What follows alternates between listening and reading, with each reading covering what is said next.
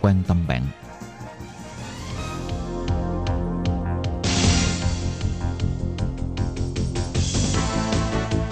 Đây là đài phát thanh quốc tế Đài Loan LTI, truyền thanh từ Đài Loan, Trung Hoa Dân Quốc. Mời các bạn theo dõi mục tin vắn lao động ngoài. Thúy Anh và Khiết Nhi xin kính chào quý vị và các bạn. Chào mừng các bạn đến với chuyên mục tin vắn lao động ngày hôm nay. Xin chào các bạn. Trong chuyên mục tin vắn lao động của ngày hôm nay, Thiên Nhi và Thúy Anh sẽ mang đến cho các bạn hai tin như sau. Tin thứ nhất là Phương án tuyển dụng lao động nước ngoài cho ngành chăn nuôi bò sữa và phục vụ ngành nông nghiệp đã bắt đầu thực thi. Và tin thứ hai là kế hoạch an tâm đào tạo lao động di trú thành phố Đài Trung đã chính thức có thể đăng ký. Đầu tiên là thông tin thứ nhất. Để giải quyết vấn đề thiếu thốn nhân lực trong nông nghiệp, gần đây phía Bộ Lao động vừa sửa đổi luật liên quan, mở cửa cho hai phương án tuyển dụng lao động nước ngoài làm công nhân ngành chăn nuôi bò sữa, dẫn nhập lao động nước ngoài cho ngành nông nghiệp. Phía Ủy ban Nông nghiệp nói, để phối hợp với việc thẩm tra tư cách, trọng điểm tác nghiệp thẩm tra xác nhận tư cách lao động nước ngoài được tuyển dụng cho ngành chăn nuôi bò sữa và trọng điểm tác nghiệp thẩm tra kế hoạch phục vụ dẫn nhập lao động nước ngoài cho ngành nông nghiệp. Lần lượt được thông báo vào ngày 30 tháng 4 và ngày 8 tháng 5.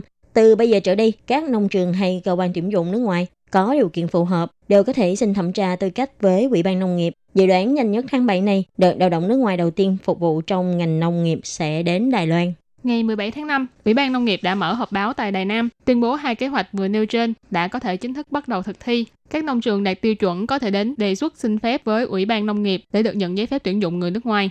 Còn về phần dẫn nhập lao động người nước ngoài phục vụ cho ngành nông nghiệp, các đơn vị có tư cách phù hợp và các tổ chức nông nghiệp xã hội có ý nguyện muốn nhận công tác tuyển dụng nước ngoài có thể xin phép với Ủy ban Nông nghiệp để xin xét duyệt tư cách. Căn cứ theo trọng điểm thẩm tra tư cách dẫn nhập công nhân nước ngoài cho ngành chăn nuôi bò sữa với các nông trường có giấy phép đăng ký nông trường hay chăn nuôi, nuôi trên 80 con bò sữa, có số người mua bảo hiểm lao động hay bảo hiểm nông nghiệp trên 4 người sẽ được phép tuyển dụng nhiều nhất một người nước ngoài. Người phụ trách của nông trường này có thể chuẩn bị đầy đủ giấy tờ để xin xét duyệt tuyển dụng với Ủy ban Nông nghiệp. Còn kế hoạch những dập lao động nước ngoài thì sẽ do Ủy ban Nông nghiệp, Ủy ban Ngư nghiệp, Hợp tác xã nông Lâm Ngư Mục hoặc các tổ chức phi lợi nhuận làm chủ thuê phụ trách đưa người nước ngoài vào Đài Loan, phân bổ công tác và quản lý sinh hoạt vân vân. Thông qua quản lý điều độ nhân lực, hỗ trợ cải thiện nhu cầu nhân lực theo mùa của ngành nông nghiệp. Ông Trần Trọng Cát, chủ nhiệm Ủy ban Nông nghiệp bày tỏ, năm 2018 đã thành lập 91 tổ chức nhân lực cho ngành nông nghiệp, tổng cộng tuyển dụng được 1.935 người. Hiện tại, các tổ chức nhân lực này đã đáp ứng được một nửa nhu cầu nhân lực vào mùa nông vụ trong nước. Ủy ban Nông nghiệp hy vọng có thể thông qua sự hỗ trợ nhân lực từ nước ngoài này để có thêm thời gian nghỉ ngơi cho các cơ sở nông nghiệp địa phương, đồng thời để xúc tiến điều chỉnh kết cấu của ngành nông nghiệp. Và với thông tin này thì sau này các bạn ở Việt Nam cũng có thể có thêm những cơ hội làm việc tại Đài Loan trong ngành nông nghiệp hay ngành chăn nuôi.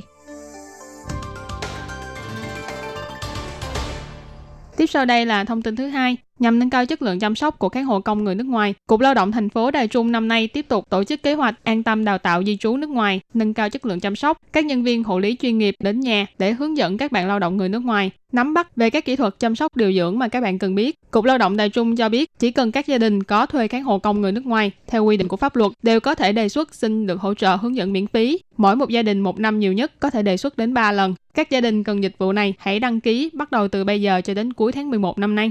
Cục Lao động cho hay các bạn kháng hộ công có địa điểm làm việc và chỗ ở tại thành phố Đài Trung đều có thể hỏi thông tin thông qua số điện thoại 0809 05 9898. Sau khi được thụ lý, đội ngũ nhân viên sẽ đánh giá nhu cầu của người đăng ký và liên lạc lại để hẹn thời gian đến nhà hướng dẫn. Tuy các bạn lao động nước ngoài khi đến Đài Loan làm việc đều được đào tạo kỹ thuật chăm sóc cơ bản, nhưng sau khi đến Đài Loan vẫn sẽ có một sự khác biệt giữa lý thuyết và thực tế. Thông qua việc đến nhà để hướng dẫn kỹ thuật chăm sóc hộ lý chính xác, hỗ trợ để giúp các bạn kháng hộ công giảm bớt gánh nặng công việc. Các bài tập hướng dẫn kỹ năng chăm sóc gia đình dành cho kháng hộ công chủ yếu bao gồm là các kỹ năng tắm rửa, kỹ thuật trở mình, di dời vị trí, hướng dẫn chăm sóc sinh hoạt như cho ăn, truyền dịch dinh dưỡng qua đường mũi, vân vân. Thời gian cho mỗi lần hướng dẫn là 3 tiếng. Ngoài ra, Cục Lao động thành phố Tân Bắc năm nay cũng sẽ tiếp tục dịch vụ hướng dẫn chăm sóc cho kháng hộ công tại nhà.